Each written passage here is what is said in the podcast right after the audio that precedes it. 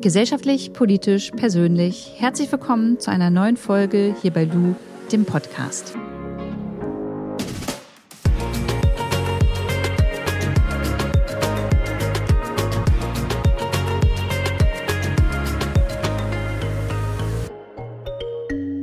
Kurze Werbung, bevor es gleich losgeht.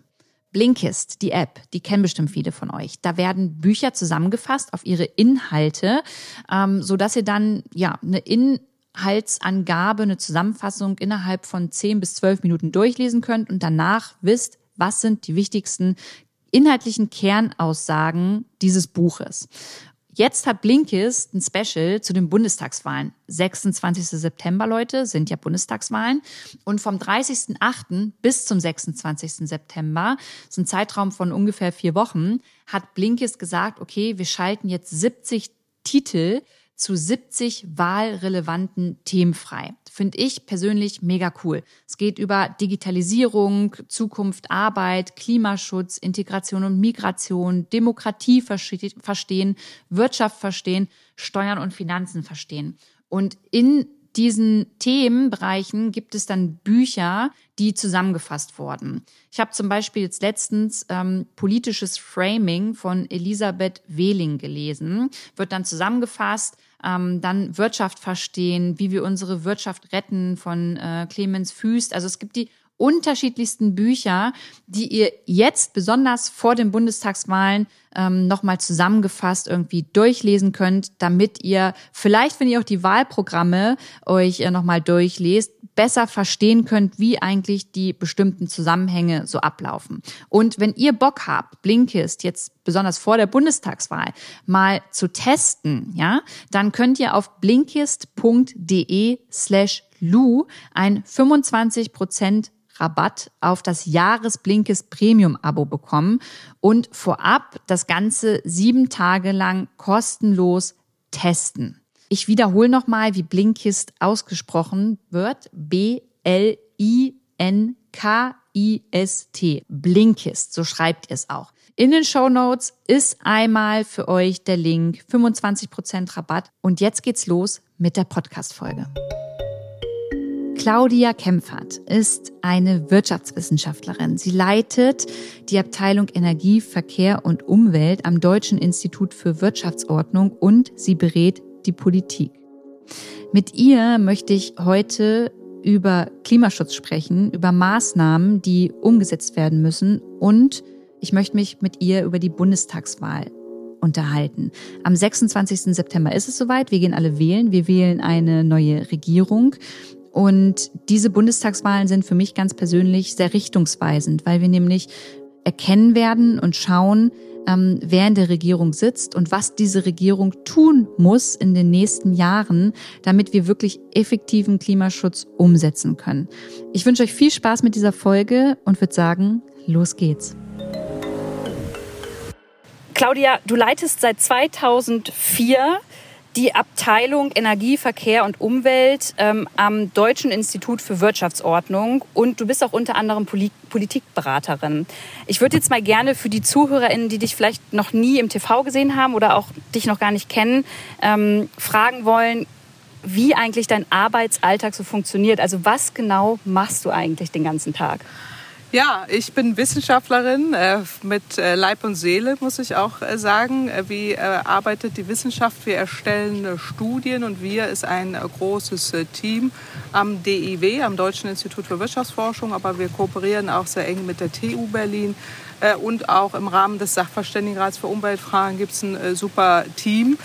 Und wir erstellen Studien. Jetzt bin ich schon seit über 20 Jahren dabei und habe sehr früh schon auch in meinem wissenschaftlichen äh, Berufsleben angefangen ähm, mit der Bewertung auch von Energie- und äh, Verkehrspolitik und von Klimapolitik äh, und in diesem Zusammenhang sehr viel Daten, empirische, aber auch Modelle erstellt. Und anhand solcher Modelle äh, erstellen wir Simulationen, was passiert, wenn. Und äh, diese Erkenntnisse, die wir da rausziehen und auch die Studien, äh, die wir erstellen und zusammenstellen, die veröffentlichen wir in internationalen Fachzeitschriften oder wir machen Workshops und auf Tagungen äh, oder eben auch in allgemeinverständliche Studien. Und das ist das, was ich hauptsächlich am DEW mache.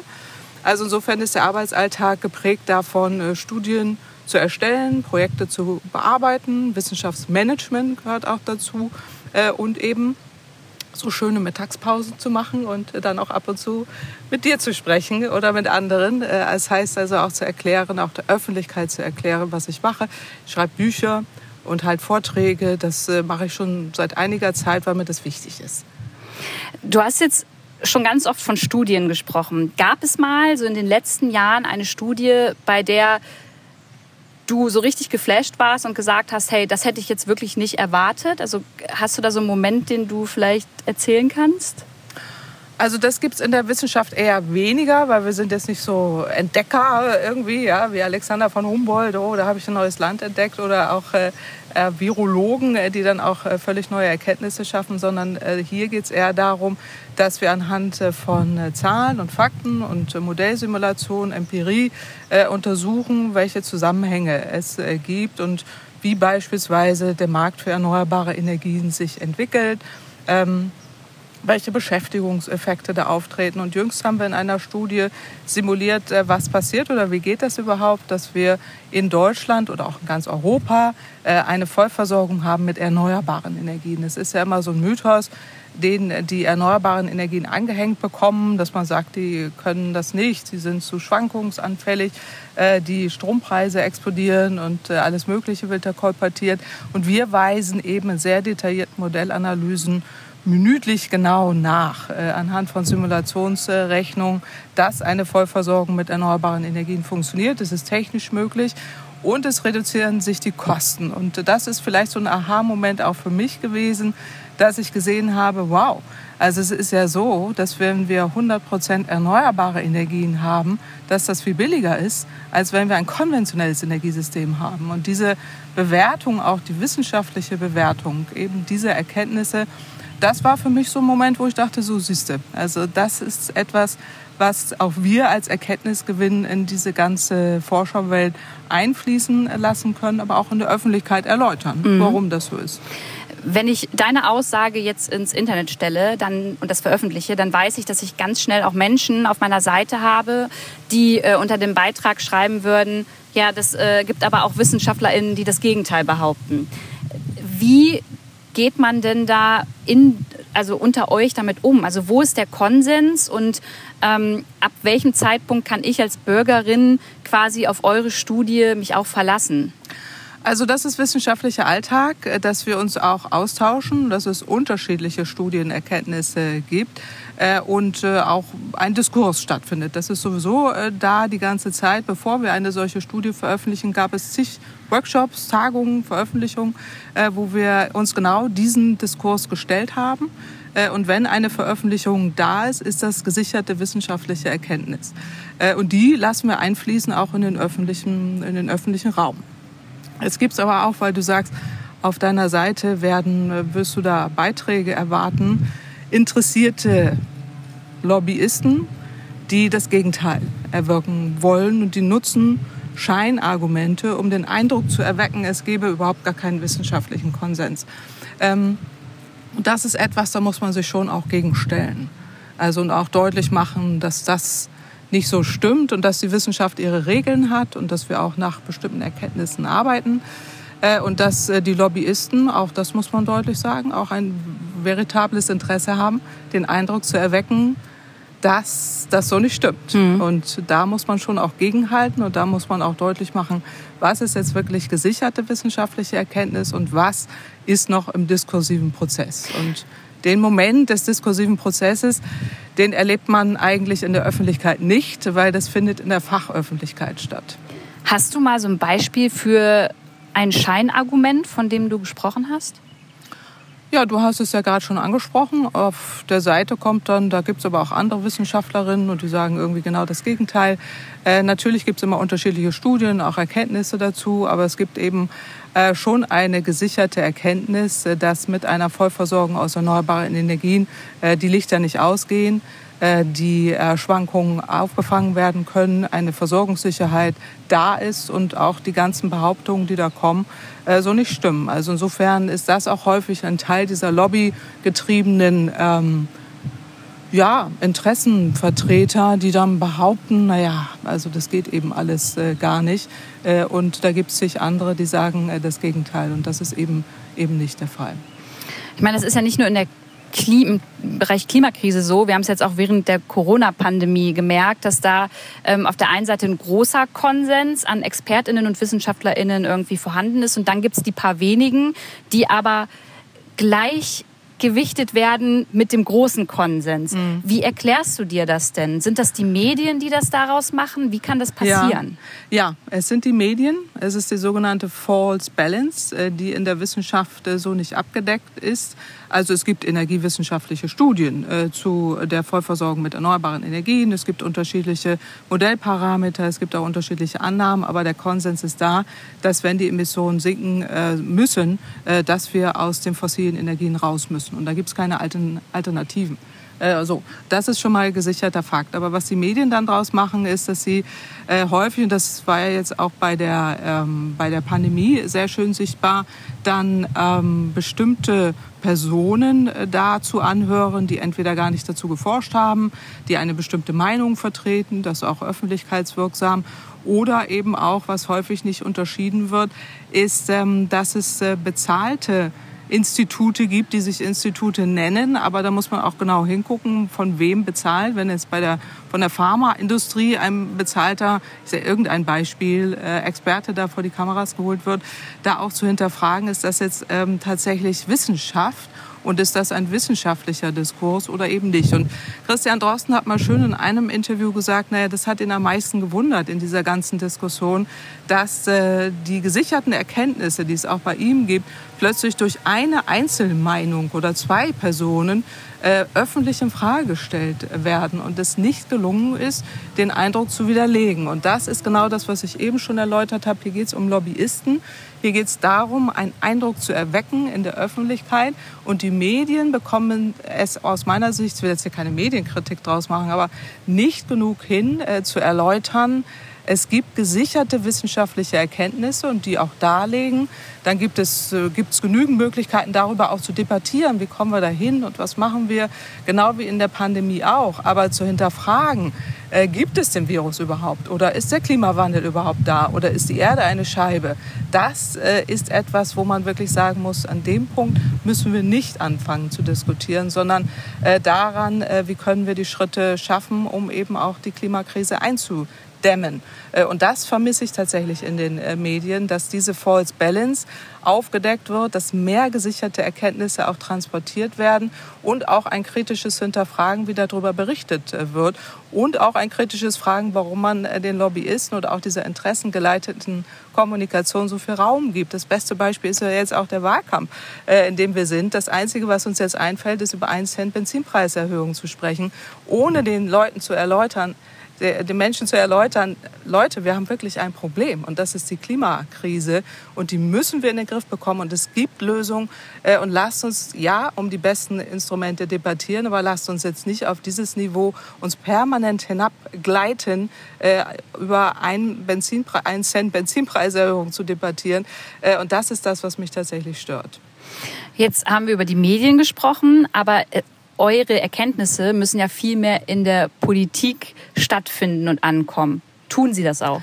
Ich würde sagen schon, ja. Das liegt auch äh, daran, dass ich ja schon sehr lange am äh, Deutschen Institut für Wirtschaftsforschung tätig bin, auch äh, schon sehr, sehr lange auch in der Politikberatung drin bin. Aktuell jetzt in der zweiten Amtsperiode als Co-Vorsitzende im Sachverständigenrat für Umweltfragen.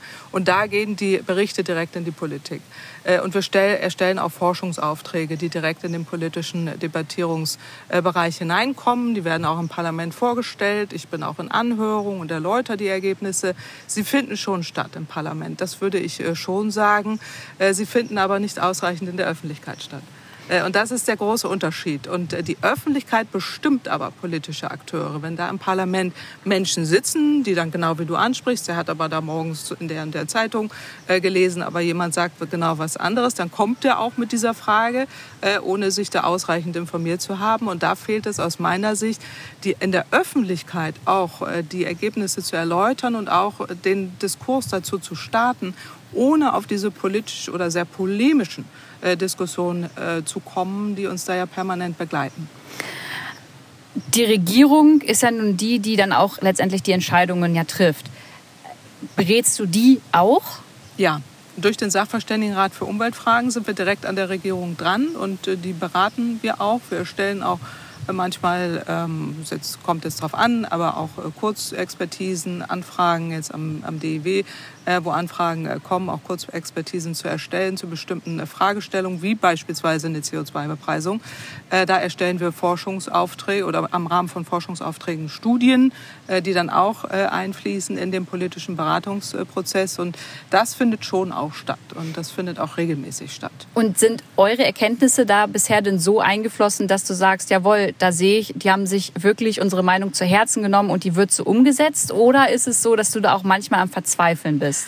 Also verzweifeln nicht, aber der politische Prozess läuft anders. Also ich würde mir natürlich wünschen, äh, unsere Erkenntnisse fließen da äh, eins zu eins rein, aber so funktioniert der politische Prozess auch nicht und so ist es ja auch nicht äh, angedacht, ähm, dass man darüber debattiert. Die Politiker müssen andere Abwägungen äh, treffen, Politikerinnen äh, müssen andere Abwägungen treffen. Sie müssen entscheiden. Äh, jetzt gibt es diese Studie, welche, was habe ich meinem Wahlkreis versprochen, was hat die Partei im Sinn, was, was muss ich meinem Koalitionspartner noch erklären es ist ein sehr komplizierter, komplexer äh, Prozess äh, und im Parlament wird auch heftig äh, gestritten. Äh, ich würde mir wünschen, gerade ähm, in der letzten Regierung war es oft so, äh, dass ähm, schon Einzelaspekte eingeflossen sind, aber sehr viele Bremser hinter den Kulissen einfach Einwirkungen hatten, die wir überhaupt nicht durchschaut haben, wo man sich dann auch gefragt hat, ähm, das gab es sonst nicht so offensiv äh, oder eine Zeit lang auch ähm, wo man schon den Eindruck hatte, es ist transparent, wie jetzt die Prozesse laufen. Da war es mir zum Teil gar nicht mehr transparent. Hast du da ein Beispiel nochmal für? Ja, das Beispiel ist äh, jetzt bei dem Ausbau der erneuerbaren Energien, wo es äh, darum ging, man hat ja die Verfahren, wie man fördert, äh, geändert schon vor einiger Zeit. Das war übrigens noch unter dem Wirtschaftsminister Gabriel, SPD. Und diese Modelle, die man da eingeführt hat, Ausschreibungsmodelle, haben viele Probleme. Und äh, in diesem Rahmen kann man aber in diesen Ausschreibungsmodellen wahnsinnig viele Stolpersteine einbauen. Das äh, hängt damit zusammen, dass man gar nicht genügend Mengen ausschreibt, dass man unnötige Bedingungen dazu schreibt, äh, dass man die Genehmigungsverfahren wahnsinnig kompliziert macht. Und all das passierte Schritt für Schritt hinter den Kulissen. Und äh, ein Beispiel ist die sogenannte Abwärtsspirale von äh, Windenergie. Das erläutere ich kurz, was damit mhm. gemeint ist. Eine Abwärtsspirale heißt, äh, man will Windenergie ausbauen. Man gibt Ausschreibungen vor, also bestimmte Mengen, wo sich Unternehmen darauf bewerben und sagen, ich will da einen Windpark bauen. Dann gibt es den Zuschlag oder nicht. Und dann werden die Rahmenbedingungen so stark verschlechtert, dass sich viele Unternehmen nicht mehr bewerben und sagen, das kennt doch jeder irgendwie bei einer Ausschreibung, man denkt, nee, äh, das macht jetzt für mich hier keinen Sinn mehr. Und dann sagt die Regierung, aha, es haben sich ja nicht genügend beworben, jetzt drehen wir die, äh, die Ausschreibungsmenge immer weiter nach unten. Das heißt, es wird immer weniger Wind zugebaut und es müsste genau umgekehrt sein. Man müsste systemdienlich ausbauen, man müsste auch im Süden ausbauen. Man könnte so viele Lösungen. Die Erkenntnisse sind da, um deine vorherige Frage zu beantworten. Alles eingeflossen, auch durch unsere Expertisen in dem parlamentarischen Prozess. Aber hinter den Türen auf einmal passieren solche Dinge, wo man sich fragt, Moment mal. Also das verstehe ich jetzt nicht mehr und ich verstehe auch nicht, warum die warum in dem Fall das Bundeswirtschaftsministerium äh, das so macht äh, und was äh, da die Motivation ist. Wir wissen, Jetzt hinter den Kulissen gab es wohl dann auch heftige Auseinandersetzungen in diesem Koalitionskreis. Die SPD hat das so ein bisschen durchsickern lassen, dass sie da häufig am Verzweifeln war und gegen Türen gerannt ist. Das glaube ich denen da auch ehrlich gesagt mal. Nur am Ende des Tages haben wir sehr schlechte Rahmenbedingungen und das muss dringend geändert werden. Ich frage mich jetzt halt, wenn man darüber spricht hinter den Türen, dann kann das natürlich auch gleich, hört sich das schnell an in unserer heutigen Zeit nach so einer Verschwörungserzählung. Vielleicht können wir noch mal den ZuhörerInnen ein bisschen genauer erklären, was das denn bedeutet. Also bedeutet hinter den Türen, dass da dann Union und SPD miteinander sprechen oder haben da auch Lobbyistinnen noch ein ähm, Wort mitzusprechen? Wie funktioniert das? Ja, also Verschwörungserzählungen soll das auf gar keinen Fall sein. Das ist schon ein transparenter Prozess, aber ähm, es gibt eben parlamentarische Verfahren. Äh, es gibt äh, das Ziel, man will erneuerbare Energien ausbauen und da muss sich der Koalitionskreis, die damit beschäftigt sind, es gibt ja Fachpolitiker, da hinsetzen. Es gibt dann Anhörungen, da stellen wir auch unsere Gutachten vor, andere auch, äh, wo die sich da Gedanken machen und auch Gesetzestexte erarbeiten und eben diese Vorgaben gemeinschaftlich erarbeiten. Und da in diesem ganzen Prozess, das läuft schon transparent, aber dann gibt es eben in wundersamer Weise, das ist nicht Verschwörung, sondern einfach so funktioniert Politik oder Gesetzesgestaltung. Natürlich gibt es permanent auch Lobbygespräche, die sind teilweise transparent, aber teilweise eben auch nicht. Aber das würde ich jetzt nicht als Ursache sehen, sondern eher, dass man nicht genau nachvollziehen kann, warum, obwohl man es besser weiß, dann bestimmte Entscheidungen getroffen werden, die jetzt nicht im Sinne der Energiewende sind und auch nicht im Sinne der Erreichung der Klimaziele. Und da kann man jetzt nur spekulieren, aber ich will auch nicht spekulieren. Nur, äh, dass man sich da wundert und wir uns wundern, du hattest mich ja gefragt, warum wird das nicht umgesetzt, ähm, wo man sich dann schon wundert und denkt, na ja, also äh, irgendwie läuft das jetzt nicht so eigentlich richtig rund oder zumindest nicht so, wie man es wie man's dann bräuchte. Äh, die Fachpolitiker, denke ich, tun da schon ihr Bestes da auch die Prozesse auszuhandeln. Aber am Ende des Tages spielen halt so viele grundsätzliche Strömungen damit rein, ähm, dass, dass es da dann eben oft zu Abstrichen kommt. Ich fand die Kanzlerin in ihrer letzten Pressekonferenz, die sie gegeben hat, äh, hochinteressant, wo sie nämlich eigentlich das so subtil beantwortet hat aus meiner Sicht, wo sie sagte, bemerkenswerter Satz für die Geschichtsbücher aus meiner Sicht. Sie sagte sinngemäß, ich hätte ja gern sehr viel mehr gemacht in Richtung Klimaschutz ähm, und war auch auf internationaler Bühne da ja oft äh, zugegen. Äh, nur äh, es ist eben häufig ein mühseliger politischer Abwägungsprozess, was dann tatsächlich umsetzbar ist. Politisch ist das, was machbar ist. Und das spricht, glaube ich, das aus, was äh, was ich äh, hier versucht habe, auch äh, ein wenig zu erläutern. Wenn wir uns jetzt mal die Merkel-Ära anschauen, gerade jetzt in Bezug auf erneuerbare Energien, vielleicht kannst du da noch mal aus deiner Sicht sagen, was hat denn jetzt geklappt? Denn ich glaube, man kann jetzt nicht sagen, es ist alles schlecht. Ja? Mhm. Es, es hat sich ja weiterentwickelt, aber woran hat es denn gelegen, dass wir heute Status quo nicht da sind, wo wir ja eigentlich sein müssten, wenn wir das Klima schützen möchten? Genau, also äh, finde ich gut, dass du sagst, äh, es war ja nicht alles schlecht, weil das ist tatsächlich auch äh, mein Ansatz. Ich habe aktuell ein Buch, Mondays for Future, wo ich so ein bisschen historisch gucke, was ist in den letzten Jahrzehnten passiert, aber auch nach vorne gucke, Mensch, lasst uns gemeinschaftlich was tun. Und da genau ist der Tenor, es war nicht alles schlecht. Aber es ist nicht so viel so gut gelaufen. Aber grundsätzlich gesehen haben wir ja viele Dinge schon erreicht. Wir haben Klimaziele erfüllt, äh, teilweise. Wir haben auch Klimaziele uns neu gesetzt, jetzt kurzfristig durch das Bundesverfassungsgericht nochmal eingefordert, äh, glücklicherweise. Aber ähm, wir haben auch internationale Abkommen unterzeichnet, Paris-Abkommen. Wir sind auf europäischer Ebene sehr viel weitergekommen und äh, sind da schon in kleineren Schritten, so wie es eben möglich war, auch tatsächlich vorwärts gekommen. Nur es ist an, an bestimmten Stellschrauben. Deswegen ist es immer so wichtig, an diesen Stellschrauben da genauer hinzugucken, was da passiert. Es sind Fehler passiert. Äh, das war einmal äh, so, als, äh, das wird der Frau Merkel zugeordnet, der Atomausstieg beschlossen wurde. Ähm, das war aber eigentlich die Vorgängerregierung mit der SPD und den Grünen vor über 20 Jahren, die das ausgehandelt haben. Ähm, und da ist so ein bisschen so eine Mentalität passiert, ja, wir haben den Atomausstieg äh, beschlossen. Jetzt ist ja, jetzt sind wir durch, so ungefähr. Ne? Das war's. Äh, das ist die Energiewende durch. Und das ist ein grundsätzliches Missverständnis gewesen, wo ich früher schon immer gesagt habe, wir müssen aufpassen, äh, weil wir haben noch so viele Kohlekraftwerke am Netz. Wir sind noch immer weltweit die mit den höchsten Emissionen auch pro Kopf und müssen sehr viel mehr tun. Äh, Verkehrswende und so rauf und runter. Ihr kennt das alles, sage ich ja schon seit äh, über 15 Jahren. Aber da war die Politik nicht mehr so wirklich im Bewusstsein dessen, dass sie es versäumt, die notwendigen nächsten Schritte mit einzuleiten. Es war gut, ähm, dass man die erneuerbaren Energien ausgebaut hat äh, und da auch ein Gesetz geschaffen hat und den Atomausstieg war auch gut. aber den ganzen anderen Rest hat man ausgeblendet. Was also die Energiewende als Ganzes. Äh, weil wir nutzen noch immer ganz viel Kohle für die Stromerzeugung. Wir nutzen noch immer ganz viel Benzin und Heizöl für, äh, fürs Heizen, für die Gebäude, für die Mobilität.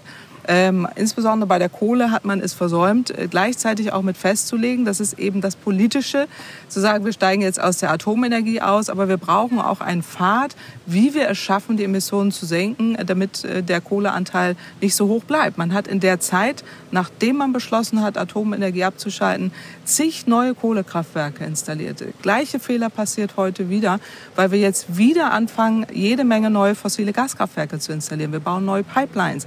Wir bauen jede Menge neue Gaskraftwärmekopplungsanlagen, dass uns wieder, wenn wir in zehn Jahren wieder sitzen und du mich fragst, was ist denn da schiefgelaufen, kann man jetzt nur beobachten und sagen, es ist eine Fehlentscheidung in dem Moment. Wir sollen eben, und das zeigen wir ja auch, äh, gleich auf erneuerbare Energien äh, gehen.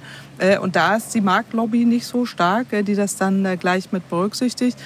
Und auch der, der, der Transformationswille nicht groß genug. Und äh, das ist in der Vergangenheit schiefgelaufen mit der Kohle, äh, mit äh, dem äh, Nichtweggang von, von eben den vielen Fahrzeugen und Verbrennungsfahrzeugen, bis eben heute, jetzt sitzen wir mit einem Haufen fossilen Erdgaskraftwerken äh, hier in Deutschland, die wir auch nicht brauchen, obwohl wir es eigentlich besser machen könnten.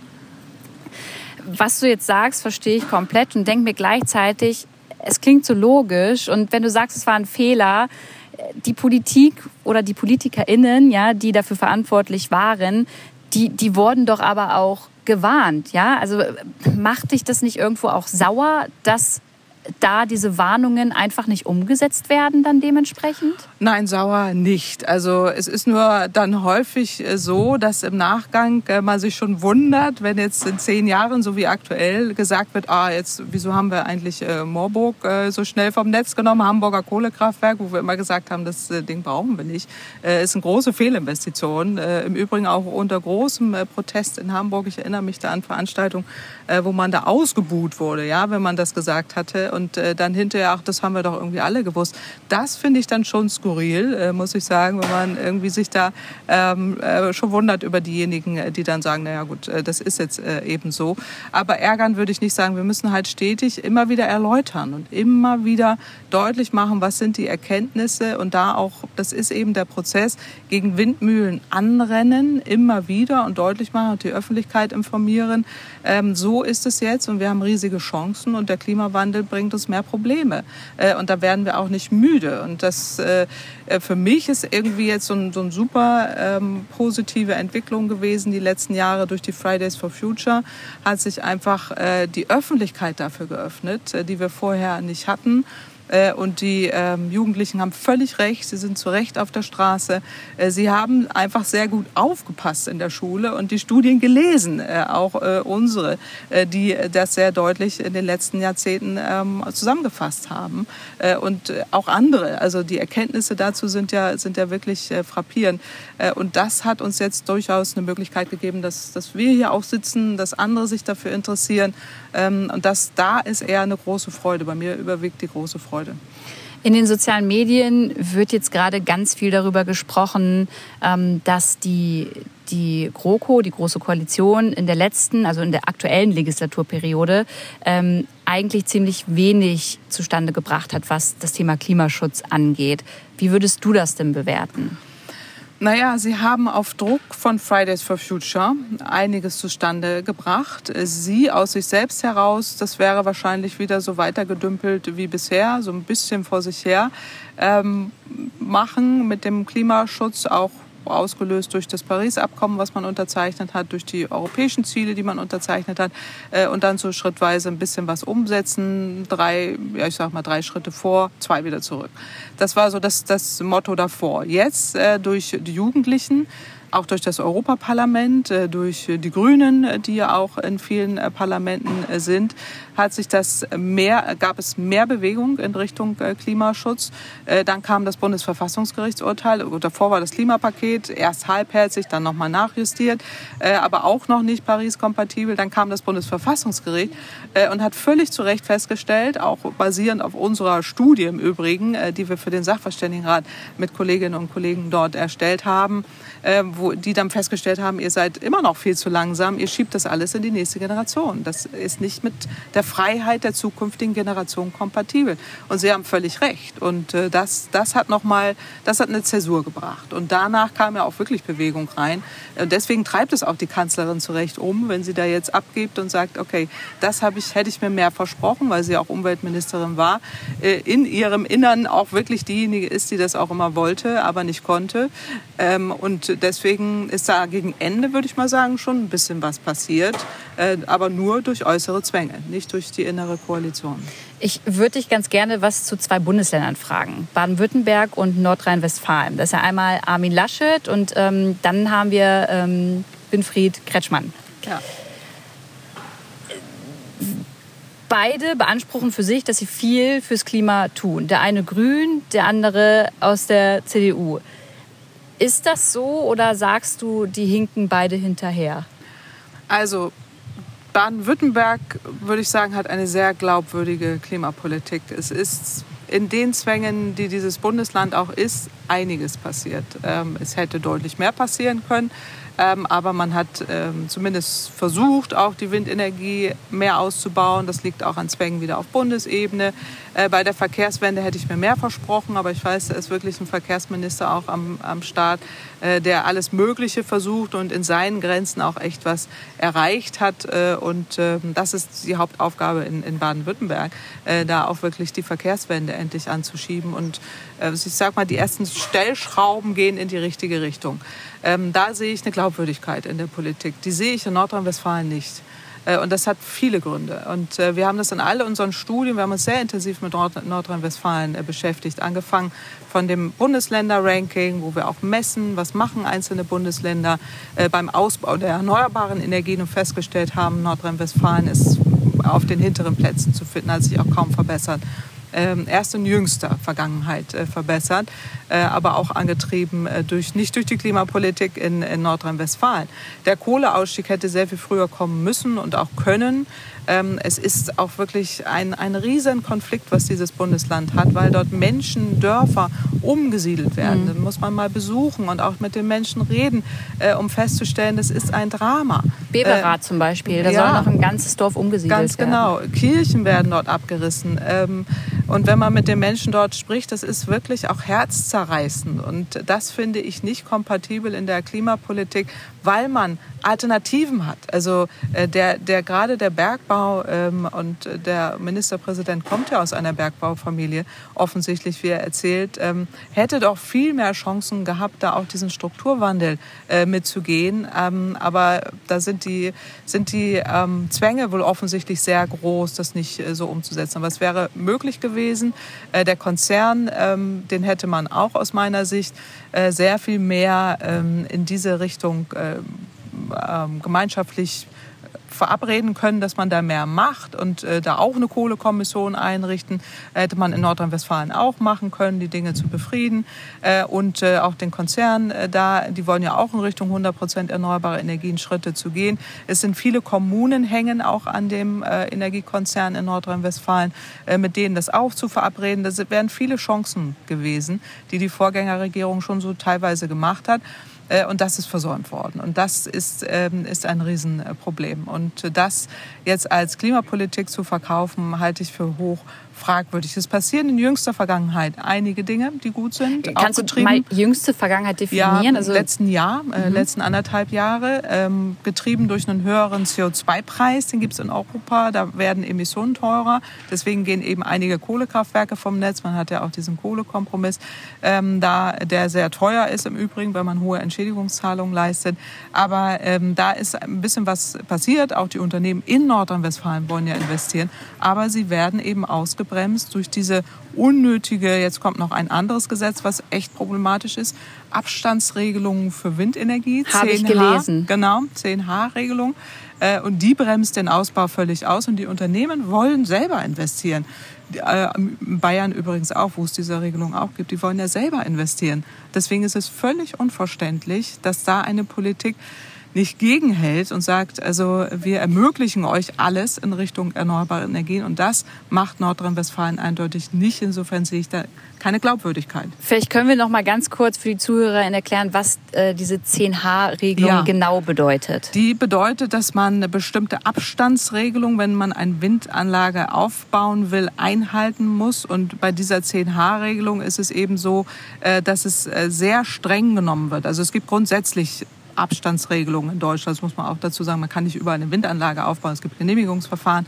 Äh, es gibt äh, natürlich Vorgaben, dass man nicht zu nah an eine Siedlung ran darf äh, und so weiter. Das wird ja auch alles geprüft. Aber hier werden die Flächen, die überhaupt noch möglich sind, weil man den, den Abstand so eng greift mit drei Häusern oder sehr, sehr kleine Siedlungen, dass die Flächen, die überhaupt noch übrig bleiben, wenn man auf so einen Flächenplan guckt, so gering sind, dass der Ausbau am Ende zum Erliegen kommt. Das ist in Bayern auch so passiert. Und das ist kontraproduktiv. Wenn man Abstandsregelungen eher haben möchte, äh, kann man eben das anders regeln. Hier ist es ähm, opt in, also Opt-out, dass man möglich macht, ihr Kommunen, so wie es jetzt ja auch in anderen Bundesländern ist, wenn ihr das äh, unbedingt machen wollt, gibt es die, die Vorgaben und dann wird auch zugebaut. Dann, dann kommen ja auch die Windanlagen. Aber wenn man die Flächen so von Anfang an durch eben eine solche Regelung so stark minimiert, dann wird es schwierig, äh, die, da überhaupt noch Windenergie zuzubauen. Und diese Regelung ist jetzt jüngst erst umgesetzt worden? Die ist seit der, dem jetzigen äh, Ministerpräsidenten umgesetzt worden. Die gab es vorher nicht. Also die gibt, gibt es seitdem es Herrn Laschet als Ministerpräsidenten gibt. Jetzt hast du, haben wir über Laschet äh, gesprochen und ich will jetzt auch gar nicht spekulieren, wer jetzt unser nächster Bundeskanzler oder die nächste Bundeskanzlerin wird. Aber es wird so sein, am 26. September sind Bundestagswahlen, danach gibt es eine neue Regierung. Mhm. Ähm, für alle, die hier gerade zuhören und die dann auch noch mal in der nächsten Regierung vielleicht ein bisschen mehr darauf schauen wollen, was machen die jetzt und was machen die nicht. Hast du mal für uns ein paar wirklich konkrete Maßnahmen, die deiner Meinung nach die neue Regierung auf jeden Fall in der nächsten Legislaturperiode umsetzen muss, damit wir unsere Klimaziele einhalten können? Ja, also ich nenne drei, die am dringendsten sind. Mhm. Das ist das allererste ist der Ausbau der erneuerbaren Energien und zwar massiv nach oben gehen. Und zwar alle erneuerbaren Energien, eine Solaroffensive. Äh, warum nicht auf alle Dächer, die möglich sind, äh, Solarenergie schrauben? Samt Batterien im Keller wäre jetzt auch übrigens für die schrecklichen äh, Erfahrungen dort, die die Hochwasserkatastrophe da in Nordrhein-Westfalen hervorgebracht hat, äh, statt diese Generatoren besser gleich äh, Solarenergie samt Batterien dorthin zu stellen. Äh, das ist das allererste. Windenergie Windenergie ausbauen, äh, die Teamfähigkeit eben, dass man auch wirklich alle erneuerbaren Energien nutzt, äh, inklusive Digitalisierung, Energie- und Lastmanagement. Also da auch wirklich Push reinzugeben, damit das kommt. Die Unternehmen stehen Gewehr bei Fuß. Sie wollen das auch alle umsetzen. Nur die Rahmenbedingungen sind im Moment schlecht. Die müssen deutlich verbessert werden. Das Zweite, und da geht es in Richtung, was äh, die EU jetzt gerade beschlossen hat, Fit for 55, also diese Vorgaben, die man in Europa beschlossen hat, wo es darum geht, ja die Emissionen jetzt in ganz Europa auch zu senken. Gleichzeitig machen die ähm, Vorgaben für die äh, Grenzwerte, Emissionsgrenzwerte für Fahrzeuge. Äh, und das hat de facto einen Ausstieg aus dem Verbrennungsmotor zur Folge, mhm. also aus dem fossilen Verbrennungsmotor. Und äh, da sind die Autokonzerne jetzt ja auch schon am Start und investieren in Elektromobilität. Das ist auch äh, sinnvoll.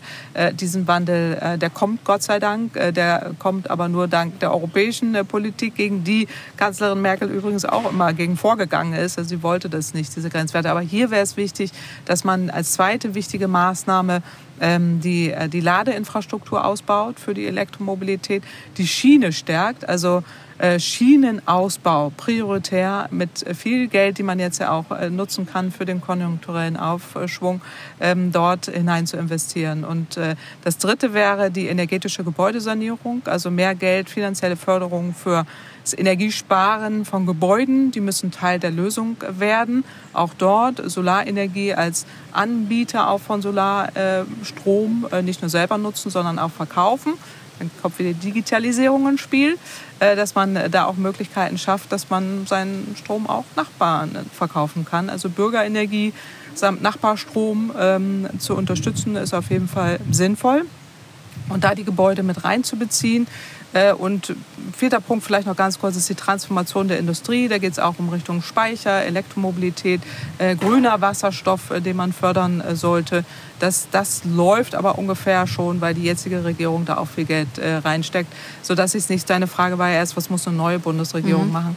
Ähm, an den drei Baustellen ist deutlich mehr zu tun mal für mein Verständnis, wir haben jetzt gerade über NRW und die äh, Windkraftanlagen und den Abstand äh, gesprochen. Wenn jetzt die neue Regierung am Start ist, ähm, was kann denn auf Bundesebene da getan werden? Also könnte man auf Bundesebene sagen, wir möchten, dass wirklich in ganz Deutschland einheitliche Abstände, was Windkraftanlagen angeht, also ist das machbar? Ja, das, das, das, kann man machen? Ja, natürlich. Das habe ich auch jüngst in der Anhörung nochmal äh, als äh, die Verschlimmbesserung der jetzigen Gesetzesvorhaben nochmal diskutiert wurden, genau das gesagt äh, schafft die Halb-H-Regelung ab oder 10-H-Regelung äh, ab, äh, die es in Bayern gibt und auch in Nordrhein-Westfalen, durch eine bundesweite Vorgabe. Das ist einfach äh, gar nicht zu erlauben, dass sowas in Bundesländern stattfindet. Ähm, die Ausschreibungsmengen erhöhen, äh, die werden ja auf Bundesebene äh, generiert, dass man die Bundesländer auch verpflichtet, Flächen auszuweisen. Die Bundesregierung muss die Genehmigungsverfahren für Windanlagen deutlich vereinfachen. da machen wir jetzt auch einen Vorschlag mit einem aktuellen Sondergutachten im Rahmen des äh, Sachverständigenrats, äh, wo wir äh, Möglichkeiten, juristische Möglichkeiten aufzeigen, diese Genehmigungsverfahren zu entschlacken und da auch schneller zu werden. Das kann man auch sehr schnell umsetzen und die finanziellen Beteiligungsmöglichkeiten, dass zum Beispiel eine Kommune die Windenergie ausbaut, dann auch Vorteile hat, dass sie niedrige Strompreise kriegt, dass zum Beispiel Steuern eingenommen werden und dann ihr Schwimmbad finanziert werden kann, dass man das dafür auch nutzt. Wir wissen aus der Forschung, dass die Akzeptanz steigt, wenn Bürgerinnen beteiligt sind. Äh, um diese Bürgerenergie, um die geht es, die auch wieder in das Zentrum zu stellen. Das gab es mal. Äh, die wurde jetzt leider äh, ausgebremst, dass das auch ganz verstärkt wieder in den Blick zu nehmen. Ich glaube, weil du gerade auch das Schwimmbad angesprochen hast, das ist ganz wichtig in der Kommunikation auch der ähm, Kommunen und generell auch der Politik den Menschen zu erklären, welche Vorteile sie wodurch haben. Ich finde, das passiert nicht oft und intensiv genug tatsächlich. Ich bin sowas von bei dir äh, und finde es super, dass du das ansprichst, ganz ehrlich, äh, weil mich das schon lange umtreibt. Deswegen auch das aktuelle Buch Mondays for Future, wo ich viele Beispiele drin habe, wo ich einfach auch Geschichten erzähle. Wir brauchen viel mehr Geschichten, wie es äh, mit den Menschen, äh, welche Vorteile wir haben. Ich will äh, kurz vom Klimabürgerrat berichten. Da war ich im wissenschaftlichen Beirat, habe da auch einen Vortrag gehalten, habe das so ein bisschen am Rande verfolgt. Dieser Klimabürgerrat ist ja als, als Ergänzung jetzt auch für den parlamentarischen Prozess gedacht. Und dort saßen 160 ausgewählte Bürgerinnen und Bürger, teilweise sehr skeptisch, teilweise aus sehr unterschiedlichen Hintergründen, äh, denen man erläutert hat, was der wissenschaftliche Kenntnisstand ist in Richtung Klimakrise, in Richtung Energiekrise, in Richtung äh, Verkehrskrise, all die Punkte, die wir haben, Ernährungskrise, äh, die auch wirklich jetzt nicht als Abschreckung, sondern nur als informative Vorträge gemünzt und leicht aufbereitet. Und diese Menschen waren, genau wie alle anderen Bürgerräte in der Welt auch, total begeistert, dass ihnen das endlich mal jemand erklärt hat, äh, wie der Stand der Dinge ist. Und die haben ja fulminante Vorschläge am Ende gemacht viel, viel mehr, als wir ja schon empfehlen. Äh, und das ist etwas, was zeigt, wenn man den Menschen erstmal erklärt, worum es geht, äh, wenn man dann auch Möglichkeiten aufzeigt, äh, was, was kann man machen dass Menschen bereit sind, da auch Vorschläge mitzutragen. Wir haben die auch gefragt, ja, was tragt ihr jetzt vor? Das seid ihr ja niemals bereit umzusetzen. Und die doch, sind wir. Da waren auch ganz unterschiedliche Lebensläufe, auch in der Pressekonferenz, äh, die da deutlich gemacht haben, doch, doch, ich habe das vorher einfach nicht gewusst. Und ich will, ich will mitmachen. Und jetzt komme ich zu deinen positiven Beispielen. Äh, wenn man da auch diese Geschichten mal erzählt, von den Menschen, die da alle dabei waren. Es gab nicht einen Bericht darüber, dass man über diese Menschen, oder nicht einen stimmt nicht, aber wenige und auch nicht wirklich Aufmerksamkeit äh, da gezielt wurde, dass man deutlich macht, was da für tolle Menschen saßen, einfach ausgewählt und was die erlebt haben in der Zeit und was sie erarbeitet haben. Das sind super Geschichten. Äh, und ich frage mich immer, wo, wo sind diese Geschichten? Warum sind sie nicht da? Äh, und warum erzählen wir sie nicht? Und äh, dieses ganze Hiobsbotschaften, das kommt eben auch von der fossilen oder von der PR-Industrie, die dann immer versucht, alles zu verhindern. Und die anderen argumentieren nur, aber sie erzählen dann eben keine Geschichten. Und das finde ich so wichtig, dass man den Menschen sagt, ihr braucht keine Angst haben. Wir machen das gemeinsam und das funktioniert auch. Und lasst uns das umsetzen. Vielleicht hast du mal, ich meine, hier hören ja viel, viele zu, ja, mhm. die Geschichten weitertragen können. Vielleicht kannst du ja mal eine kurze Geschichte, eine positive Geschichte erzählen, die man auch wirklich verbreiten kann, ähm, ohne dass wir, dafür jetzt die Medien zum Beispiel brauchen? Ja, also jeder kann erstmal auch in seinem privaten Umfeld äh, Dinge erwirken. Dafür werbe ich ja auch äh, sehr stark, dass man auch mal Dinge ausprobiert. Aber jenseits von Konsumentscheidungen, weil Klimaschutz gibt es nicht im Supermarkt, äh, gibt es tolle Geschichten zu erzählen ähm, dass beispielsweise eine Kommune äh, ist jetzt in Südbayern, die habe ich mal besucht vor, vor ganz, ganz langer Zeit, angefangen hat, äh, erneuerbare Energien auszubauen und äh, da auch skeptische äh, Stimmen in den eigenen Reihen hatte und äh, die aber gemeinschaftlich sich hingesetzt haben, nein, wir wollen das jetzt machen, wir probieren das mal aus und äh, jetzt mittlerweile mehr Ökostrom produzieren, als sie brauchen, den auch verkaufen und da gemeinschaftlich auch eine Bürgerenergie geschlossen haben und nur Vorteile dadurch haben. Und die habe ich mal mal besucht. Das war für mich so ein Aha-Erlebnis, wo ich dachte so, wow, so geht es also auch. Die waren sehr positiv äh, im tiefsten Bayern ähm, wo man dann auch denkt, naja, da äh, sind jetzt vielleicht nicht so die äh, Klimaschützer schlechthin, aber sie sind es in dem Sinne, weil sie einfach mitmachen, weil sie sagen, es hat die Akzeptanz gesteigert. Wir sind eine Kommune jetzt hier, es macht viel mehr Spaß, wir sind Teil der Lösung, äh, wir helfen uns da gegenseitig und die Solidarität ist einfach da. Man sieht es ja auch in der aktuellen Hochwasserkrise, die Menschen sind doch füreinander da. Und die Bürgerenergie oder das, sich daran zu beteiligen, gemeinschaftlich das auch umzusetzen, äh, egal was man macht, bietet so tolle Erlebnisse auch mit Menschen, das gemeinschaftlich zu machen, äh, dass sich alle gut fühlen dadurch. Ja? Und diese, dieses Positive, äh, man erlebt was in der Gemeinschaft, man tut etwas äh, auch für seinen eigenen Geldbeutel, weil Ökostrom ist immer viel billiger, äh, man tut auch was fürs äh, Klima und ist Teil der Lösung, macht die Leute wahnsinnig stolz. Und diesen Stolz, den habe ich da mitgenommen und dachte, das brauchen wir, das brauchen wir bundesweit. Und die müssen auch umgehen stehen und ihre Geschichten erzählen, auch diejenigen begeistern, die äh, da noch zögerlich sind. Diese Zögern kann ich auch verstehen äh, und sagen, naja, wir schaffen das nicht, weil eben viele da auch rumrennen und sagen, wir sollen es auch nicht schaffen. Ähm, aber diejenigen viel mehr zu Wort kommen zu lassen, die da positiv Teil der Lösung sind, das finde ich super. Jetzt hast du vorhin aber auch äh, die Benzinpreise angesprochen und mhm. die sind nun mal oft in der Öffentlichkeit ein viel größeres Thema. Und wenn wir über Maßnahmen sprechen, die wir einhalten müssen, was jetzt den Klimaschutz angeht, wird natürlich auch berechtigterweise äh, von den BürgerInnen die Frage gestellt, was für Einschränkungen hat das für uns? Wir haben mhm. Angst davor. Wir haben Angst, dass wir mehr Geld abgeben müssen. Ist dem denn überhaupt so? Also die Angst äh, ist, ist auch äh, immer, wenn sie da ist, äh, dann muss man sie ausräumen. Ich finde sagen, äh, Angst ist auch richtig, das zu, zu adressieren und zu fragen, äh, was, was kommt da auf mich äh, zu. aber die Horrorgeschichten, dass wir hinterher ganz viele Einschränkungen haben, unser Leben nicht mehr das ist, was es vorher war, ist genau umgekehrt. Ähm, also wenn wir Ökostrom nutzen beispielsweise, damit auch mit der Bahn unterwegs sind, dann mit dem Elektromobil unterwegs sind, ist das billiger als fossile Energien und zwar deutlich billiger. Der Umstieg jetzt hin zu dem, wo, wo ja viel Angst gemacht wird, äh, liegt ja auch daran, dass wir so lange an der fossilen Energie festgehalten haben. Alle jetzt ein Benzinauto fahren oder Diesel, äh, auch mit allen Schwierigkeiten und jetzt Sorge haben, äh, was passiert da wenn sie überhaupt ein Auto haben. Wir müssen auch sagen, 20 Prozent der Menschen können sich gar kein Auto leisten. Äh, und da ist es sinnvoll in dieser Übergangszeit, wenn man jetzt CO2-Preise erhöht, also man macht Benzin und Diesel teurer äh, und hat auch strengere Grenzwerte, die Autohersteller müssen da gezwungen werden, umzustellen, in dieser Zwischenzeit ähm, den Menschen finanziell zu helfen. Wir schlagen eine Pro-Kopf-Klimaprämie vor, die jeder bekommt, einmal im Jahr, vom Weihnachtsmann, wie auch immer. Also, und die kriegt jeder. Äh, und dann äh, hat man Geld und das stellt auch gerade Niedrigeinkommensbezieher äh, positiv dar. Und der, der Sinn dahinter ist, fossile Energien zu verteuern. Ja, da will man auch damit zeigen, das bitte nicht mehr kaufen. Ihr sollt bitte Ökostrom kaufen. Ihr sollt bitte auf andere Mobilitätsformen umsteigen. Also einfach ähm, Anreize ähm, auch Anreize irgendwie dann schaffen. schaffen ne? genau, aber man muss es natürlich finanziell abfedern, weil in der Übergangszeit kann sich jetzt nicht sofort jeder leisten, da sofort ein Auto äh, zu kaufen, aber perspektivisch es teurer zu machen und auch deutlich zu machen, es wird teurer. Das ist ja im Moment auch wieder die Schwierigkeit, wenn da neue Erdgasheizungen eingebaut werden, dass man den Leuten eigentlich sagen muss, die wird jetzt richtig teuer in den nächsten 10, 20 Jahren und zwar richtig teuer. Und das ist politisch schon beschlossen.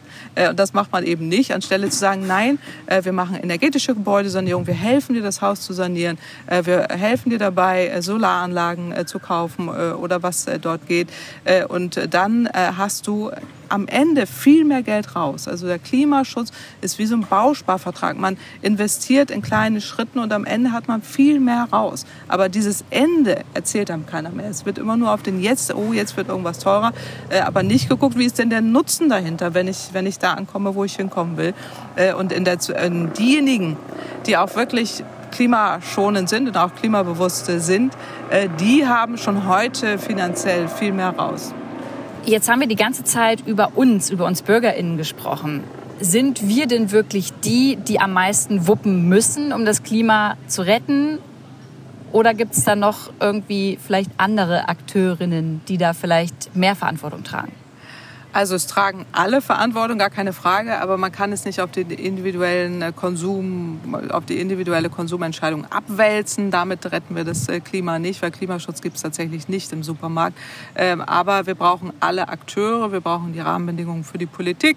Die Politik muss im Übrigen die Rahmenbedingungen setzen, die aber wiederum abhängig sind von den Wählerinnen äh, und die Wählerinnen, die dann auch die Möglichkeit haben, da politische Mehrheiten zu definieren. Insofern gibt es verschiedene verschiedene äh, Verantwortungsstufen und auch Verantwortungsketten, würde ich mal sagen. Und das Wichtige ist hier, ähm, dass äh, man die Bürgerinnen, das ist auch meine Hauptanliegen, äh, schon erläutert, was man machen will und auch Möglichkeiten schafft, sich einzubringen, egal an welcher Stelle, auch Mehrheiten suchen äh, im Verein, in der Schule, egal wo, im Unternehmen, äh, aber dann auch gemeinschaftlich Lösungen erarbeitet. Ähm, aber die Unternehmen gleichzeitig auch alles machen müssen, beispielsweise indem man die Finanzmärkte darauf, äh, dazu zwingt, dass sie finanzielle Risiken durch Klimawandel endlich ausweisen, dass sie Finanzierungen nicht mehr geben für fossile Projekte, auch weltweit, äh, oder eben auch die Unternehmen zwingt, ihre Klimabilanz auszuweisen, auch in Quartalsberichten. Warum denn nur die Finanzen? Ich möchte auch die Nachhaltigkeitsindikatoren sehen. Wenn ein Unternehmen danach bemessen wird, auch die Börsenkurse, muss sichtbar sein, welches finanzielle Risiko hat dieses Unternehmen und wie trägt es dazu bei, äh, die Nachhaltigkeit nach vorne zu bringen. Im Übrigen auch äh, statt Börsenkurse vor der Tagesschau werbe ich sehr stark dafür, Nachhaltigkeitsindikatoren auszuweisen. Klimawandel auch, aber Nachhaltigkeit ist viel mehr. Da geht es darum, saubere Energie, wie geht es dem Planeten, was macht die Wirtschaft gleichzeitig, aber was, was bedeutet auch Diversität, ähm, Frauen, äh, in der Wirtschaft. All diese Themen können da adressiert werden. Die haben wir uns nämlich dazu verpflichtet, äh, zu 17 Nachhaltigkeitszielen, die auch zu erfüllen. Äh, und da sollte man doch, finde ich, vor der Tagesschau genau das zeigen. Und deswegen sind wir alle Teil der Lösung. Also wir sind ja in einer Gesellschaft sowieso alle Teil der, der Lösung. Auch Unternehmen sind ja keine grundsätzlichen Konstrukte, die da irgendwo rumschweben, sondern wir sind alle Teil. Äh, wir sind auch Unternehmen und das, was wir uns da gemeinschaftlich verabreden, um das geht's ja. Äh, und das finde ich wichtig, dass man, ähm, dass man das auch begreift, weil letztendlich können wir nicht immer nur mit dem Finger auf andere zeigen oder sagen, du bist jetzt allein zuständig, sondern wir sind alle Teil der Lösung. Was ist teurer? Klimaschutz hier für uns in Deutschland oder die, äh, so wie vorausgesagt, immer häufigeren Extremwetterkatastrophen, die eintreten werden? Eindeutig der Klimawandel mit den eintretenden extremeren und häufigeren Wetterereignissen, die enorme volkswirtschaftliche Schäden verursachen. Das habe ich schon vor 17 Jahren in ersten Studien veröffentlicht und das zeigt sich heute bedauerlicherweise in der Realität. Der Klimawandel kostet viel Geld. Klimaschutz spart uns dieses Geld. Und Klimaschutz schafft tatsächlich auch äh, Generationengerechtigkeit und auch ähm, ist ein Katastrophenschutz. Und deswegen ist es so wichtig. Claudia, ja, weil du gerade gesagt hast, das hast du vor 17 Jahren schon gesagt. Kotzt dich das nicht aber ein bisschen an, dass du denkst, ey, warum muss das jetzt erst wahr werden, damit wir was ändern? Ich begreife das nicht. Also es kotzt mich nicht an, sondern ich finde es äh, enorm schade, dass es nicht möglich Hast war, du schön ausgedrückt, ja, ja. enorm, äh, dass es nicht äh, möglich war, politisch da mehr zu tun. Das finde ich auch nach wie vor der Fall. Aber wir wissen auch aus der Forschung, dass wir verschiedene Dinge brauchen, damit der Wandel gestaltet werden kann. Also wir brauchen Krisen offensichtlich. Da war jetzt die Pandemie eine. Äh, jetzt kommen noch die Hochwasserkrisen dazu und die Klimakrise wird erlebbar, damit dem Menschen bewusst wird, was es, was es bedeutet. Und ähm, es fehlte eben offensichtlich in der Vergangenheit die breite Information äh, dazu oder auch die Bewusstbarmachung, äh, was das bedeutet. Und da fehlten auch Geschichten und da fehlten eben auch Chancen, äh, die man kommuniziert hat. Ähm, und deswegen ist es so wichtig, dass man das heute deutlicher macht. Äh, und äh, ich würde sagen, nein, also es kotzt mich äh, nicht an, nicht? also das sowieso nicht. Aber äh, es wäre natürlich schön gewesen, äh, wenn man es anders hätte äh, gemacht und äh, man will ja auch nicht immer am Ende recht haben. Das ist irgendwie auch unangenehm, dass man sagt, ich habe euch das alles schon schon zigmal erläutert, mhm. aber so ist es halt. Man muss es immer wieder erläutern äh, und auch deutlich machen, es wird nicht besser, wenn wir nicht handeln. Und ich bin immer auch froh, dass es da viele gibt, äh, die da auch äh, mitmachen, auch in der Öffentlichkeit und äh, da auch erläutern, worum es geht, Chancen erzielen, so wie du auch und andere dass man auch wirklich sieht, äh, da passiert ja auch richtig was. Und äh, das finde ich jetzt äh, wichtiger. Und wir können es auch noch schaffen. Also wir dürfen jetzt nicht in so eine Untergangswelt wieder reinkommen, sondern wir können es schaffen, aber wir haben nicht mehr viel Zeit.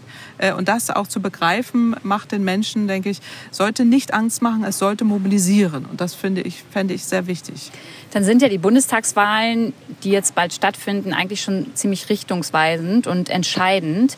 Ähm, hast du dir denn schon alle Wahlprogramme durchgelesen? Ich habe alle Wahlprogramme durchgelesen. Ich bin auch eine mündige Wählerin und auch äh, gehe sehr gerne wählen, muss ich sagen, und äh, tue das auch mit Leidenschaft.